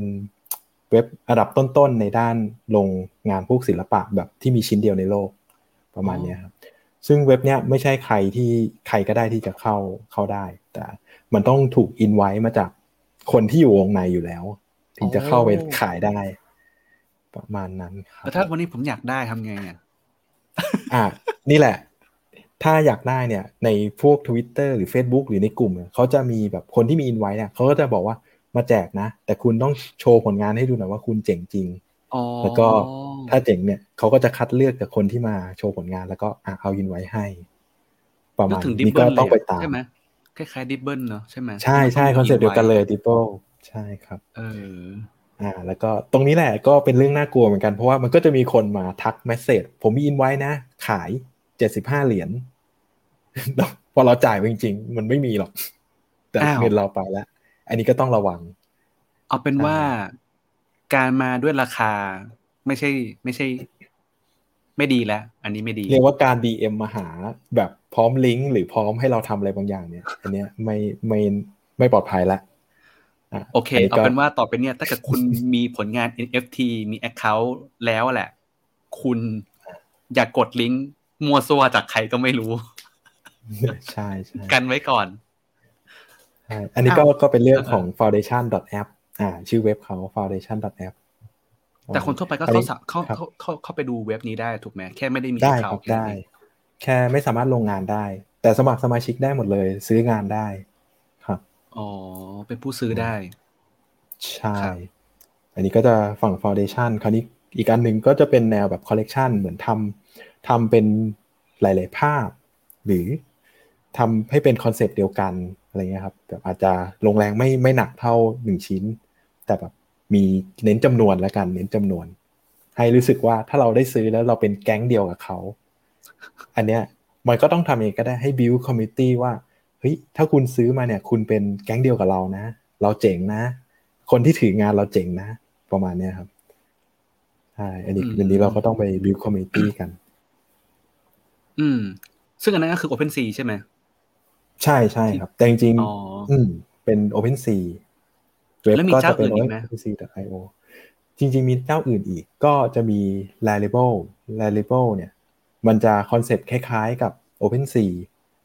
ใช่แต่ แต่วิธีการมิ้นท์งานอ่าสร้างผลงานเนี่ยต่างกัน แต่ก็พูดง่ายๆว่าเป็นเหมือนเป็นกึ่งๆ แบบคู่แข่งกันละกัน แต่ UI จะสวยกว่าอืมแต่ความเขาเรียกตลาดจะเล็กกว่าอืมอืมถ้าอืมคร่าวๆก็ประมาณนี้อืมใช่แล้วก็มันจะมีแบบที่ผมเจอแล้วประทับใจเลยนะ วิธีการขายแบบหนึ่งเขามีคนเล่าให้ฟังเหมือนลงงานไปละ ห้างาน พอลงห้างานเสร็จปุ๊บแล้วเขาบอกว่า เนี่ย ถ้าไม่มีคนซื้ออะเขาจะเผางานทิ้งวันละงาน เผายังไงอะให้รู้สึกเผาบนอว่าอนไลน์เหรออ่าเขาจะเวลาที่เราจะลบผลงานบนบล็อกเชนเนี่ยเขาจะเรียกว่าเบิร์นมันจะอ๋อสามารถเบิร์นงานได้ ซึ่งจริงๆ มันก็คือการที่เราเราโอน NFT ชิ้นนั้นอะไปให้ address อะไรก็ไม่รู้ที่มันจะไม่มีวันกลับมาอีกเลยอย่างเงี้ยครับ อ่าฮะอ่ามันก็คือก็คือพูดง่ายๆว่าการลบงานอ่าเรื่องนี้ดีกว่าเออดีลิทแล้วกันอะดีลิทงานอ่าใช่มันคือการการลบงานอย่างหนึ่งเขาก็จะในวงการก็จะเรียกว่าเผาเผางานอ่าอ่าซึ่งงานเนี้ยมันจะไม่มีอีกแล้ว แล้วก็ถ้าคุณไม่ซื้อตอนเนี้ยมันจะหายไปจากโลกนี้เลยอ๋อแต่เขาขายเท่าไหร่อะเขาตั้งราคากันยังไงครับ อันนี้แล้วแล้วแต่คนครับ ถ้าอย่างงานที่เผานี่ก็ผมจำไม่ไม่แน่ใจเหมือนกันใช่แต่เจ้าของครับสามารถตั้งราคาได้ถูกไหม ใช่ตามที่อ๋อ เขาต้องการ ใช่ประมาณอ๋อ นั้น ผมจะลงศูนย์เลยก็ได้ ก็กลายเป็นแจกฟรี แจกฟรี ใช่ครับ มีไหมสามารถลงมีคนแจศูกนย์ฟเลรียได้โอ้ตอนนี้เลยครับเป็นกระแสอย่างอ้าว แรงมาก นี่ผมจิ้มถูกเฉยเลยเนี่ยอยากรู้เลยอะแต่ว่าเป็นกมาระแส แล้วเป็นสาเหตุที่ทำให้ค่าแก๊สตอนนี้มันมันขึ้นด้วยขึ้นแบบแพงมากๆ มันจะมีโปรเจกต์หนึ่ง อ่าต้องถามก่อนรู้รู้จักโปรแอป Y ที่อยู่ใน Twitter สมัยก่อนไหมครับคุ้นแอคุ้นป Y คุ้นอ่าที่เป็นเหมือนเป็นแอปวิดีไว้โอคลิปสั้นๆอ่าป่ะใช่ใช่ใช่ครับ CEO ของบริษัทนั้นน่ะบอกว่าเฮ้ยจะมาทำ NFT ออกเป็น NFT ซึ่งเป็น NFT ที่แจกฟรี ทุกคนสามารถมากดได้เลย แล้วก็ซึ่งในงานนั้นน่ะจะมีตัวอักษรแค่อ่าจะมีคำแค่แปดคำ concept ก็คือเหมือนเป็นกระเป๋าของตัวละครแบบเหมือนเกม RPG อะครับว่าในกระเป๋านั้นน่ะ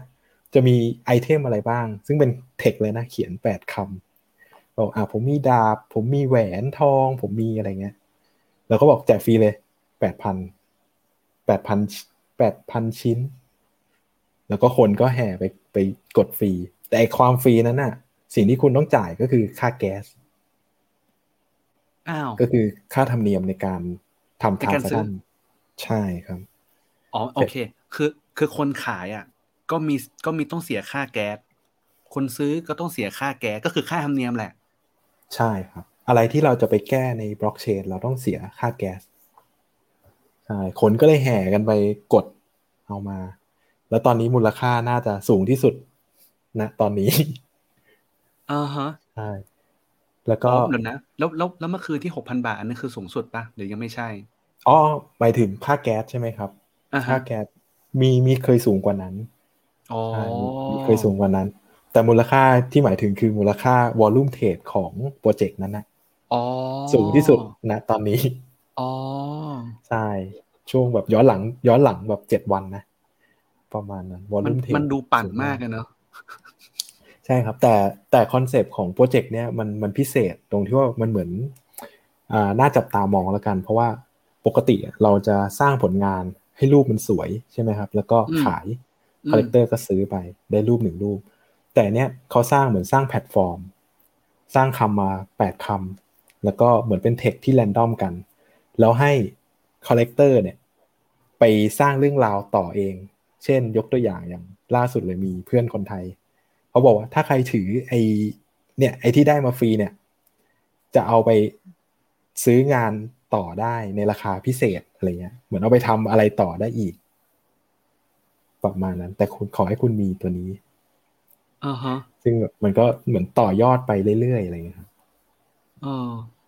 ทำไมผมฟังแล้วผมรู้สึกว่ามันดู มันดูยังไม่ค่อยรีเลทกับชีวิตคนเราเท่าไหร่เลยเนาะ ใช่ผมคิดผมคิดอยู่คนเดียวป่ะหรือมีหลายคนหลายหลายคนคิดอยู่เหมือนกันโอ้ยไม่แน่หใจลายหลายอย่าอย่าว่าแต่คุณปอกมาผมก็คิดว่าสิ่งเดียวที่ relate ได้ก็คือ มันจะมีกลุ่มคนที่เข้ามาซื้องานแล้วกันว่าเขากลุ่ม collector เนี่ยอ่าจำนวนเยอะที่คิดว่ามันคือแหล่งทำกำไรแล้วกัน แหล่งเก็งกำไรเพราะว่าถ้าเขารีบซื้อในวันนี้ปุ๊บพรุ่งนี้เขาสามารถขายได้แพงกว่าที่เขาซื้อมาอื แน่มๆมันก็จะเป็นแนวแบบเหมือนเราซื้อบิตคอยน์เพื่อเฮ้ยครับ หรือหรือซื้อเหรียญอะไรบางอย่าง เพื่อเก็งกำไรประมาณเนี้ยครับแต่เรื่องรูปผมโอเคนะ ผมว่ามันเป็นพื้นที่ที่ได้ทำให้ศิลปินมีช่องทางมากกว่าแต่ก่อนนะคือแต่ก่อนเป็นโลกออฟไลน์เนอะต้องไปเดิน art gallery ต้องแบบมีสถานที่ในการโชว์ผลงาน แต่ตอนเนี้ยมันคือ คุณสามารถเยี่ยมชม แล้วก็ซื้อได้อะผมว่าโอเค แล้วผมก็เห็นใน community ในไทยเนอะก็ ก็มีคนซื้อรูปแล้วก็ได้รูปไปที่บ้าน อย่างเพื่อนเพื่อนเราอะโดมอะนะผมเห็นโดมเขาสนับสนุนศิลปินเนอะแล้วเขาก็ได้รูปไปติดที่บ้านนะคือแบบใช่เฮ้ยมันโอเค นั้นโอเค เออ เหมือนศิลปินก็แบบเฮ้ยเป็น collector แล้วก็ส่งรูปไปให้ที่บ้านเลยเออผมไม่รู้นะแต่ไอ้แปดใช่คำเนี่ยผมยังไม่ค่อย relate นะแต่ไม่แน่อันนี้อแหนาละคตมันที่อาจจะมีการตลาดอะไรสักอย่างหนึ่งนะที่เมื่อกี้น็อตพูดถึงเรื่องแบบฝั่ง marketing ใช่ฝั่งการตลาด มันอาจจะยังเล่นใช่อะไรได้อีกเยอะอยู่นะ ผมเข้าใจว่าอย่างนั้นะโอเค เมื่อกี้เราเราเราค้างไว้ถึงไหนกันละ เราเอ็กกับ dataผมก็ไปไปเรื่อยเฮ้ยดีดีดีฮะผมโอเค ผมชอบสนุกดี มันมี UX อะไรที่มันซ่อนอยู่ตรงนั้นนั่นไหมมีมีอะไรที่แบบอยากแชร์ไหมอ่า user experience ผมว่า ถ้านึกนึกนึกเร็วๆก็ อ่าประสบการณ์คนใช้ ใช่ไหมฮะอ่า ผมว่ามันถ้าจะมีถ้าคนนึกใช้อยู่เร็วๆสองผมฝั่งแล้วกันเนอะเอาเป็นอ่าว่ามันมีคนคนศิลปินกับ collector ถูกไหมเออใช่ใช่คนศิลปินเนี่ยเมื่อวานเนี่ยผมได้เทคแล้วเหมือนเหมือนได้ as a user เมื่อวานนี้แล้วก็แบบอ่าเมื่อวานมีอะไรบ้างนะ เอาแบบนอนเลยนะ ผมเป็นแบบศูนย์เลยนะ แบบไม่รู้เรื่องครับเอาเป็นว่ามีมี account คริปโตใช่ผมมี แต่ผมก็มีคำถามกันน็อตไปว่าอ้าวมันใช้ wallet อันเดียวกันหรือเปล่า อันดับแรกคำถามแรกน็อตบอกว่าไม่ใช่ อืมอ่าแสดงว่าอันนี้เป็นเรื่องอันหนึ่งแหละที่เราต้องเข้าใจก่อนว่ามันคนละกระเป๋าตังค์กัน กระเป๋าตังค์นั้นเอาไว้ใช้อ่าถ้าเกิดเป็นสสมัยก่อนเรียกว่าเอาไว้ใช้ในการเทรดหุ้นตลาดหุ้นอะไรก็ว่าไป exchange ใช่ไหมแต่เนี่ยมันใช่เอาไว้ใช่ในการซื้อของ ใช่ อะไรก็ว่าไป แล้วก็เปรียบเสมือนว่าเราเอ่อเอาของมาวางขายตรงที่ท่าเรือผมชอบพูดว่าท่าเรือเพราะมันนึกถึงว่า OpenSea มันก็เหมือนเป็นท่าเรือที่มันมาจากหลายประเทศ เอาของมาขายกัน ถ้าคุณเคยดูหนังก็จะเห็นว่าแต่ละร้านค้ามีวิธีการเทรดของด้วยหน่วยที่มันต่างกัน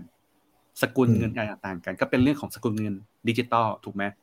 ไอ OpenSea มีอยู่สองยี่ห้อถูกไอสองเรียกว่าสองสองสกุลเงินก็คือ Ethereum กับโพลีกอนใช่ไหมผมจำอ่าเรียกจำผิดไหมอ่าจริง ๆ มีมากกว่านั้น แต่ถ้าหลักๆ แล้วกันว่าเราสามารถขายบนเชน อ่าเขาจะเรียกว่าเชน ก็บนอีทีเรียมหรือ Polygon Chain ได้ ใช่ แต่เราสามารถซื้อเป็นเงิน US อะเป็นเงิน USDC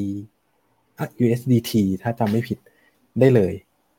อ๋อเหรอประมาณใช่ใช่อ๋อเหมือนแบบแล้วแต่เราเราตั้งว่าจะเป็นสกุลเงินอะไรอะไรเงี้ยอ่าโอเคผมชงโง่เลยใช่ผมต้องให้สปีกเกอร์ช่วยอ๋อช่วยแก้ด้วยนะ เออ แล้วเราก็มาถึงตรงที่ เอ่อขั้นตอนเมื่อวานนะ ก็คือว่าอันนี้ลองทวนนะเผื่อใครแบบอยากลองฟังแล้วทำไปด้วยนะ หรือบอกหรือผมบอกผิดนี่ซวยเลยนะ เอาไม่เป็นไรเดี๋ยวเดี๋ยวเนี่ยเราช่วยช่วยกัน ใช่ ผมก็เริ่มจากว่าเอาเริ่มจากอะไรดี ก็เลยเข้าเว็บไซต์ opensea.io ป่ะ ใช่ครับ ต้อง .io อ่านะครับ OpenSea เพราะว่าถ้าไป search ใน Google น่ะ แล้วมันขึ้นเป็นโฆษณาแรกอะ ก็เป็นแฮกเกอร์เหมือนกัน กดเข้าไปโอ้โหเงินก็หายเหมือนกัน ระวังคคนรับน่ากลัวตรงนี้เมื่อวานเป็นครั้งแรกใช่ที่ผมพิมพ์เบราว์เซอร์ แล้วผมรู้สึกระแวงทุกขณะเลยอะคือน็อตห้ามผมเยอะมากว่า คุณปอมครับห้ามกดลิงก์โฆษณา คุณปอมต้องเช็ค URL ดีๆนะมันต้องไม่ใช่ dot อย่างอื่น มันต้อง OpenSea คือแบบอะไรวะต้องระแวงขนาดนี้อะปะเข้าไปถึงเสร็จปั๊บก็มีเหมือนอ่าลักษณะเหมือนกด create account เนอะแล้วมันก็จะไปเจอหน้าอันนึงบอกว่าให้ใส่เอ่อ MetaMask ครับ ผมเจอสับแรกแล้วสำหรับคนที่แบบ user แบบ ไม่รู้เรื่องความรู้เลย MetaMask ก็คือเป็นกระเป๋าตังค์ยี่ห้อหนึ่งป่ะผมไม่แน่ใจใช่ไหมใช่กระเป๋าเป็นตังค์ยี่ห้เป็อนหนึ่งชื่อใช่กระเป๋าตังค์ยี่ห้อหนึ่ง อ่าก็ต้องไปกด ซึ่งไอการกดครั้งเนี้ย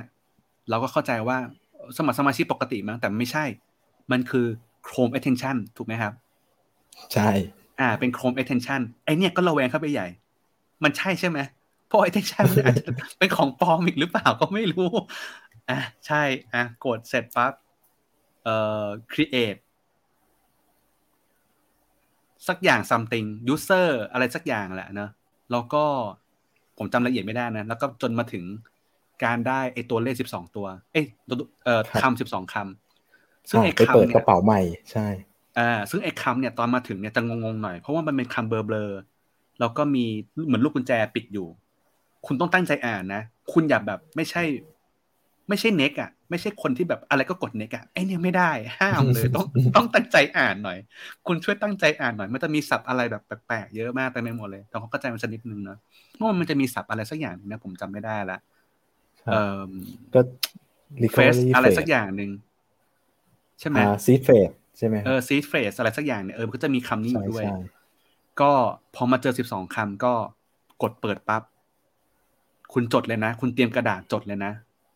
จดสิบสองคำห้ามเขียนเพี้ยนเขียนผิดเขียนอะไรก็ไม่รู้อะระวังอะอันเนี้ยแต่ว่ามันข้อดีที่น็อตบอกคือมันเป็นคำที่เขาเรียกว่าเราใช้อยู่แล้วในชีวิตประจำวันใช่แต่เป็นประจำวันของฝรั่งนะ ผมบอกก่อนไม่ใช่ประจำวันของไทยมันเป็นคำที่ยากมากประมาณนึงนะผมบอกก่อน มันไม่ใช่ง่าย ๆ มันไม่ใช่แบบ I am a book มันเป็นแอบเป็นแฟนเออมันมันมันไม่ใช่แบบนั้นนะมันมันมันยากประมาณนึงแล้วกัน พอคุณจดจดเสร็จปั๊บก็ไปขั้นตอนต่อไปสักอย่างแล้วแหละก็คือ เขียน account ยืนยันอีเมลอะไรสักอย่างเนี่ยประมาณนี้ ก็ได้ได้ account ละเออประมาณนี้ก็ได้ OpenSea มา แล้วก็ไปอัปโหลดรูปเอ่ออัปโหลดผลงาน แล้วก็มีการสร้างแบบซีรีส์ของผลงานได้ มีการตั้งค่าได้ว่าผลงานชิ้นนี้ จะมีคนถือครองได้กี่คนด้วยอ่าอันนี้ก็น่าสนใจดีเหมือนกันใช่ครับคือมาเป็นเหมือนการสร้าง value หรือว่าการตลาดของของเราเองนะถูกไหม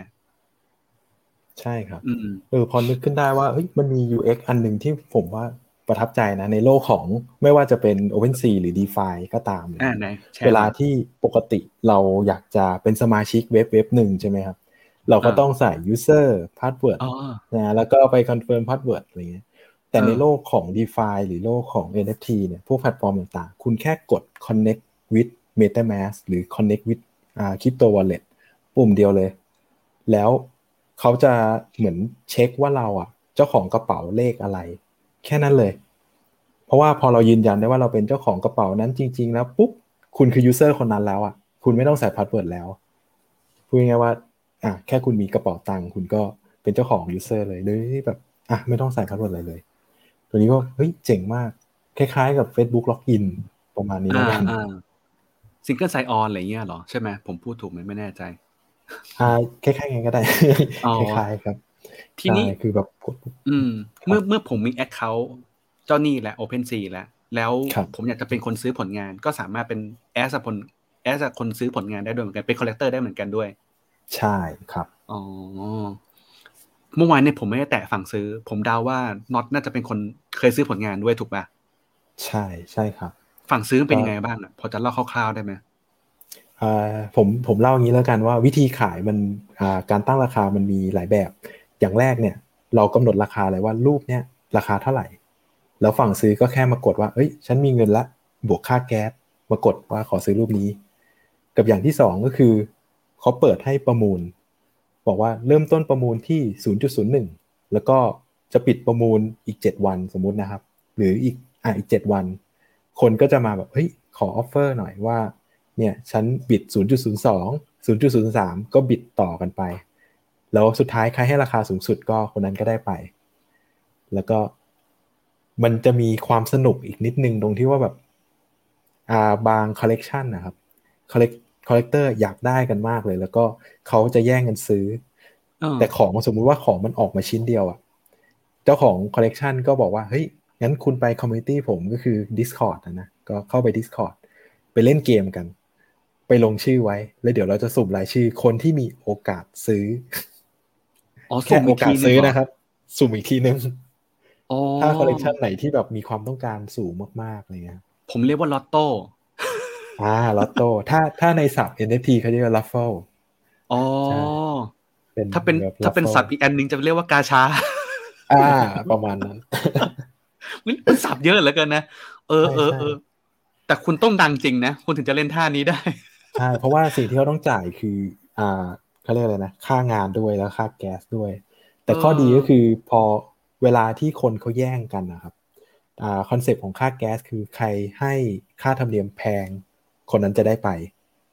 แต่ถ้าเราใช้วิธีเนี่ยวิธี raffle เนี่ยปุ๊บแปลว่า collector ไม่ต้องไปเสียค่าแก๊สแพงๆแล้วเขาแค่แบบว่า โอเค ยังไงฉันก็ได้ เดี๋ยวฉันรอวันที่ค่าแก๊สถูกค่อยมากดซื้อ อ่าประมาณนั้นครับ อืมอ่าอันนี้ อันนี้ก็จะเป็นเป็นลูกเล่นในการซื้อขาย แล้วก็อีกแบบหนึ่งก็จะเป็นอ่าใน community ก็จะอาจจะมีเล่นเกมแล้วก็ giveaway ก็คืออ่ามาลงชื่อเหมือนกัน แล้วก็หรือให้ทำกิจกรรมอะไรบางอย่าง แล้วก็ใครชนะก็จะได้อ่า NFT ชิ้นนี้ไป ประมาณมันนี้ครับ เออ มันดูมี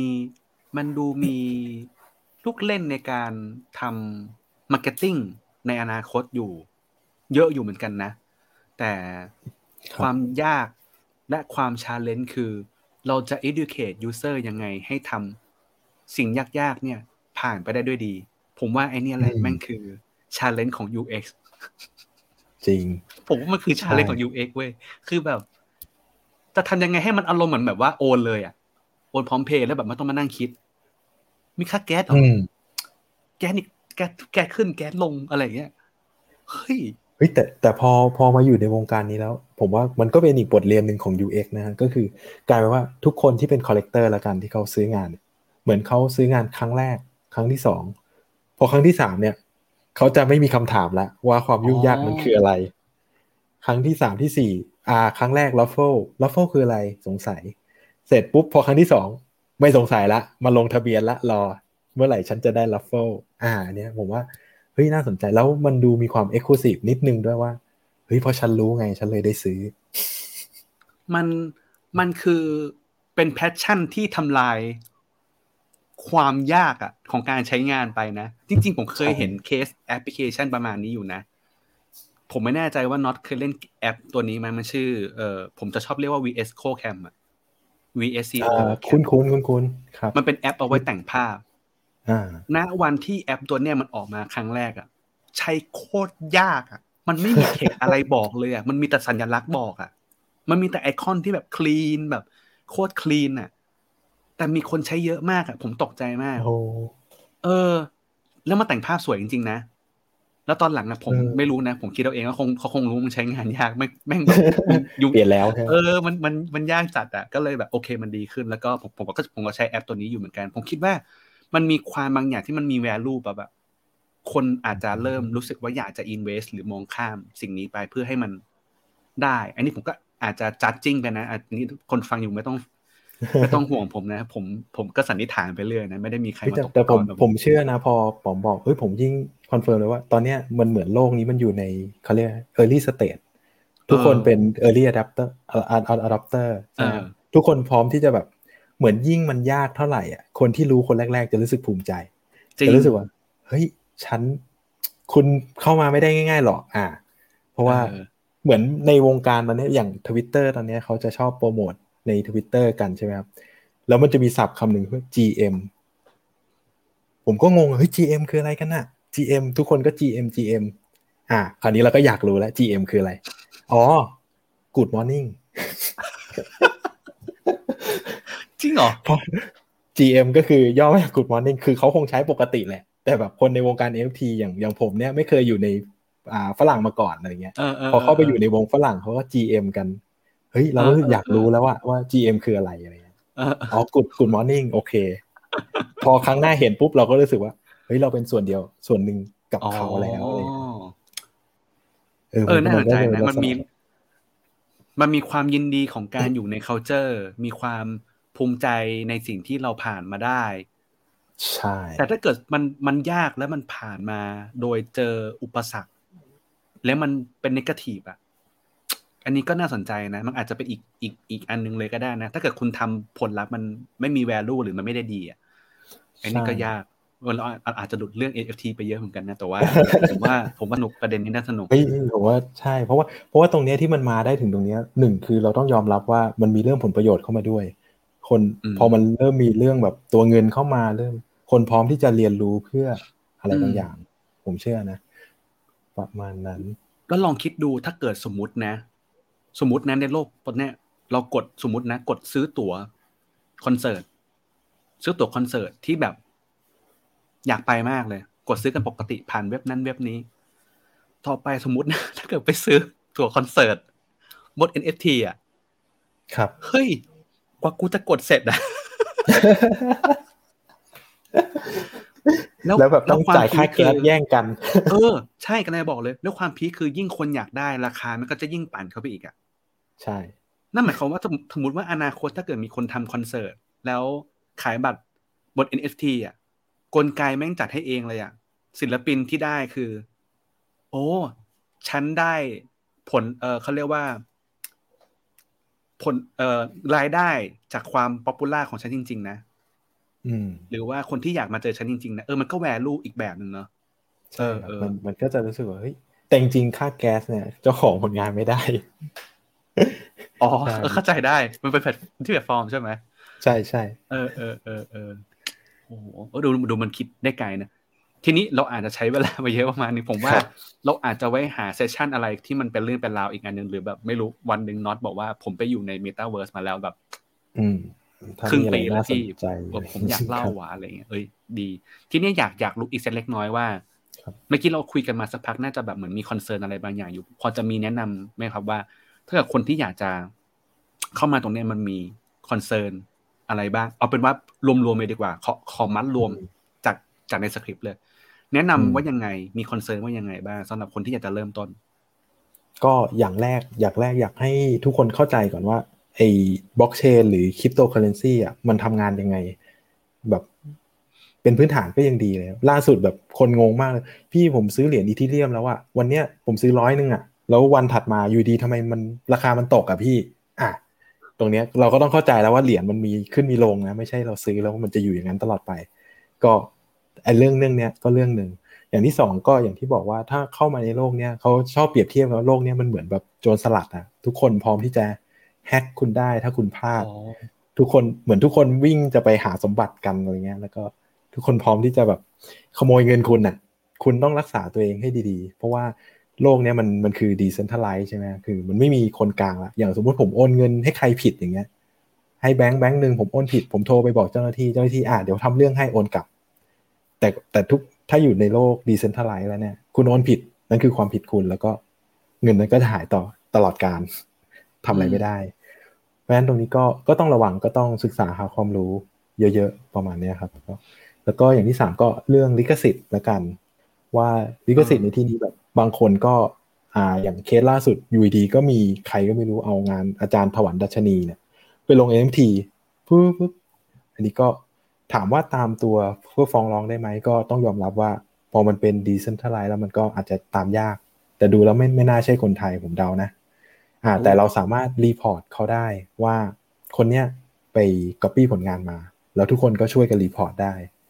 ซึ่งถามว่ามันหายไปจากบล็อกเชนไหมอาจจะไม่หายไปจากบล็อกเชนแต่เว็บ OpenSea เนี่ยก็จะทำการบล็อก แล้วก็ไม่ให้ทำการซื้อขายประมาณนั้นครับ ก็คร่าวๆประมาณนี้แล้วก็ระวังพวก เนี่ยโซเชียลมาหลอกมาทักมาอ่าโอนเงินหรือแบบให้ช่วยอะไรหน่อยเปิดลิงก์นี้หน่อย ตรงนี้ก็อันตราย แล้วถ้าแล้วถ้าวันนี้ผมคือส่วนใหญ่งาน NFT ตอนนี้ปัจจุบันเนี่ยมันจะเป็นแบบงานวาดงานศิลปะอะไรเงี้ยแล้วถ้ามีคนที่แบบ อาจจะพูดตรงๆว่าวาดรูปไม่เก่งเลยอะฉันอยากจะมีผลงาน ฉันอยากจะมีรายได้ สมมติอยากมีรายได้บน NFT บ้าง เขาจะสามารถเทินอะไรได้เป็นได้ไปเป็นผลงานบนนั้นได้บ้างนะจริงๆเมื่อกี้ตอนต้นเรามีเกิดไปบ้างแล้วเนอะนะครับใช่ จริง ๆ สามารถเทินเทินได้แบบหมดเลยนะ หมดเลยจริง ๆ ล่าล่าสุดอ่า ไม่ใช่ล่าสุดนานมาแล้วแหละ เป็นศิลปินคนหนึ่งที่เขาไม่วาดรูป แต่อยู่ดีเขาเอากล้องถ่ายหน้าตัวเองแล้วกินผลไม้ให้ดู แล้วเขาบอกว่าโมเมนต์เนี้ยคุณจะซื้อไหมในการกินผลไม้แต่ละแต่ละชิ้นแต่ละชิ้น ซื้อโมเมนต์ก็ ซื้อโมเมนต์หรือจริง ๆ ก็คือพูดง่ายว่าซื้อไอเดียแล้วกัน ก็อาจจะเป็นเป็นแนวแบบว่า เห็นบางคนก็ทำก็น่ารักดีถ่ายนิ้วโป้งตัวเองมาขาย แล้วก็ผมแบบเฮ้ยจี๊ดมากเลยคือแบบเออเจ๋งว่ะมีคนซื้อขายได้ด้วย มีคนซื้อคือแบบอะนี่ก็ก็ถือว่าเป็นโลกเสรีจริง ๆ คุณจะขายอะไรก็ได้ คุณจะทำอะไรก็ได้ ใช่ เออ โอเค ติดเหมือนกันเนาะผมว่าคนซื้อขึ้นอยู่กับไอเดีย ขึ้นอยู่ไอเดียด้วย เออถ่ายนิ้วโป้งเหรอ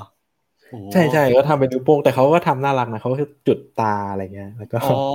โอเค มีการเล่นสตอรี่อยู่ มีนิดหนึ่งนิดหนึ่งใช่ครับก็อาจจะต้องขายไอเดีย ได้ครับ ก็หวังว่าหวังว่าคนที่ฟังอยู่แล้ว มีไอเดียอยากจะลองทำ AFT บ้างก็น่าจะ ลองลองไปเริ่มต้นดูก่อนเนอะอย่างเมื่อกี้เนื้อหาเราเล่าไปเนอะลองไปเปิด Account เปิด MetaMask อะไรก็แล้วแต่ลองอัพภาพ ที่คุณคิดว่ามันน่าจะมีคนซื้อแล้วกัน หรือว่ามีคนแบบสนใจก็ลองดูก่อนก็ได้ ลองลองสักโฟล์หนึ่งก่อนให้คล่องก่อนแล้วเดี๋ยวค่อยมาคิดซีรีส์ค่อยมาคิดของมันด้วยเนอะจริง ๆ ในในในการโพสต์ของเอ่อ Open C เนี่ยมันมีอันนึงที่ผมเห็นแล้วก็น่าสนใจดีเหมือนกันคือเขาบอกว่ามันเป็น content ที่เอ่อ sensitive ใช่ไหมก็จะต้องติ๊กด้วยว่ามันเออมา sensitive นะ อาจจะเป็นแบบมีเลือดหรือเอ่อโป้อะไรก็ว่าไปเนาะมันก็เป็นการสกรีนผลงานอีกทีหนึ่งถูกใช่ไหมคือคือใช่เพราะว่าสงสัยว่าครับครับ แค่กำลังสงสัยว่าถ้าเกิดสมมติผมโพสต์ภาพที่มัน sensitive แต่ผมลืมติ๊กล่ะมันจะเกิดอะไรขึ้นปะอันนี้ผมไม่แน่ใจเหมือนกันแต่เป็นไปได้ว่าอาจจะโดนแบนได้อ๋ออาจจะโดนแบนใช่ครับ อาจจะโดนแบบโอเคได้ ก็น่าจะเนื้อหาสุดท้ายแล้วครับเอ่ออาจจะฝากน็อตฝากผลงานหน่อยครับ ว่ามี account อะไรยังไงบ้างอะไรอย่างเงี้ยครับถ้าถ้าตอนนี้ก็ถ้า project NFT ที่ผมทำเลยครับ มันจะชื่อว่า Crypto Hash Toy ครับ Crypto Hash Toy ก็สะกดตรงตัวคริปโตแล้วก็ hash แล้วก็ toy เติม s com ตัวเนี้ยมันจะเป็น project เนี่ยว่าเหมือนเป็น concept ของเล่น ที่ผมทำในรูปแบบแบบเหมือนโมเดลอ่าพลาสติก กันดั้มอะไรเงี้ยที่เป็นตัวต่อ ซึ่งถ้าเราซื้อไปเนี่ย เราสามารถเอามาเล่นต่อในเว็บได้อ่าในในรูปนั้นเนี่ย มันจะมีประกอบไปด้วยของเล่นชิ้นเล็กๆ 3 ชิ้น พอเข้ามาในเว็บปุ๊บกด connect with wallet เนี่ยไอ้สามชิ้นนั้นน่ะ มันก็จะกลายเป็นของที่อยู่ในเว็บ แล้วก็คุณสามารถเอามาลากวาง แล้วก็กลายเป็นภาพใหม่ได้ แล้วก็ถ่ายรูปได้ขึ้นแกลเลอรี่ได้ในเว็บ ก็ลองเข้าไปดูได้ครับ เว็บเว็บครับของน็อตเองถูกไหมใช่ใช่ใช่อ๋อครับ ก็นี่แหละอารมณ์เราได้เหมือนประโยชน์จากการเขียนโปรแกรม อารมณ์เหมือนแบบว่าน็อตสร้างสนามเด็กเล่น เป็นลานกว้างๆ คุณอยากครับเข้าไปเล่นไหม ถ้าคุณมีแล้วก็ของซื้อของเล่นผมไป NFT สิของผมเนี่ย อ่าเออถ้าคุณมี NFT ของผมเนี่ยเข้ามาเล่นได้เลยในสนามอันนี้ เอ้ย สนุกว่ะ ผมฟังแล้วอยากอยากรู้ต่อ เอาไปเล่นกับคนอื่นได้ปะครับอ่าหมายถึงยังไงนะครับ เอาไปเล่นกับคนอื่นแบบ เอ้ย ฉันมี หุ่นตัวนี้อะไรอย่างงี้อ่านี่ขึ้นอยู่กับผมว่าผมก็ต้องเขียนโปรแกรมเพิ่มนี่ว่าเล่นเล่นกับใครสมมติว่าอย่างล่าสุดผมไปคอลแลบกับกับศิลปินอีกคนหนึ่งอะไรเงี้ย ผมก็โอ้เหมือนเขาอ่าเหมือนแลกเปลี่ยนผลงานกัน ก็เอาผลงานเขามาเป็นของเล่นหนึ่งชิ้นในในเว็บผม อืมแสดงว่าปรับไม่แน่นะมาเราอาจจะเห็นแบบมีหลาย ๆ แมปของน็อตอยู่ในนั้นนะแล้วแบบเอาตัวละครไม่รู้แหละ อาจจะอีกมากมายเอาเล่นบนเล่นบนแมปมาเจอการชนกัน ประมาณหอนั้อนนาคต ในอนาคตเราจะสร้างในอนาคต สร้างเมตาเวิร์สบนเว็บตัวเองอาจจะไม่ไม่ถึงขนาดนั้น อ๋อเหรอครับอาจจะไม่ถึงขนาดนั้น บิวบิวบิวบิวโอเค ได้งั้น ผมว่าวันนี้เราน่าจะประมาณนี้ครับ ก็ขอบคุณน็อตที่มาเป็นแขกรับเชิญในวันนี้มาก ก็เดี๋ยวก่อนจากกันไปผมขอปิดท้ายเนอะก็ขอบคุณเอ่อคนที่มาฟังอยู่ตอนนี้ทั้งหมดประมาณ 11 คนแล้วนะครับ ขอบคุณมาก ๆ เลย คุณสามารถฟังย้อนหลังก็ได้ในทางเอ่อช่องทางพอดแคสต์ ช่องทางต่างๆ หรือว่าจะกดไลฟ์ดูย้อนหลังเลยก็ได้ ผมไม่ได้ลบไปไหนเลยนะครับแล้วก็เรายังมีเนื้อหาอีกมากมาย อันนี้เป็นหนึ่งหนึ่งหนึ่งตอนของพอดแคสต์มีเรื่องมาเล่านะครับที่นำโดยตามปกติเราจะนำเสนอเกี่ยวกับเรื่อง UX แล้วก็ Data แต่ว่าในช่วงหลังๆมานี้เนี่ยต้องบอกว่าเราเห็นเอ่อ user หลาย ๆ คนเนี่ยเข้ามาสอบถามเนี่ยก็จะเป็นกลุ่มนักศึกษาบ้าง เป็นกลุ่มคนทำงานวัยเริ่มต้นบ้าง แล้วก็สนใจที่จะเปลี่ยนสายอาชีพบ้าง เราก็เริ่มมองหาว่าเนื้อหาอะไรบ้างที่เราสามารถที่จะพูดถึงได้ในแบบที่เราถนัดด้วย ก็เราก็จะมีพูดถึงเรื่องของการทำงาน product ทำงานแบบทีม culture องค์กร เนื่องจากผมกับพี่ต่ออีกคนหนึ่งเนี่ยก็ทำงานกันสาย product กันอยู่แล้วนะครับพี่ต่อจะเป็น product เอ่อสาย Data ผมจะเป็น product อ่าอาจจะเป็นแบบแตะเรื่อง UX เยอะหน่อย แล้วก็คุยกับฝั่ง tech เยอะหน่อย มีเรื่อง Agile มีเรื่อง Scrum มีเรื่องของ culture องค์กรอะไรเงี้ยนะครับ แล้วก็มีแขกรับเชิญนะครับที่เป็นคนที่เกี่ยวข้องในสาขานั้นๆ อาจจะเป็น Dev QA เอ่อวันนี้น็อตเนอะก็เป็นฟรีแลนซ์เอ่อ front end developer ที่สร้างสรรค์ผลงาน NFT ด้วยนะครับก็เนื้อหายังมีมากมาย สามารถไปติดตามกันได้หลายหลาย EP ที่ผ่านมานะตอนนี้ใกล้จะครบร้อย EP แล้วโอ้สุดยอดมากเดินทางมา2ปีกว่า แล้วก็เอ่อขอบคุณเอ่อ partner ของเรานะครับ Ad Addict Podcast นะสามารถไปติดไปติดตามช่อง Ad Addict Podcast ได้เช่นเดียวกัน วันนี้ก็ขอบคุณน็อตอีกครั้งหนึ่งและขอบคุณผู้ฟังทุกท่านอีกครั้งหนึ่งก็คืนนี้ก็สี่ทุ่มกว่าๆแล้วอาจจะนอนหลับพักผ่อนหรือว่าดูหนังไม่แน่ใจก็นอนหลับฝันดีขอบคุณมากสำหรับวันนี้ครับ สวัสดีครับ ขอบคุณนะครับ สวัสดีครับครับ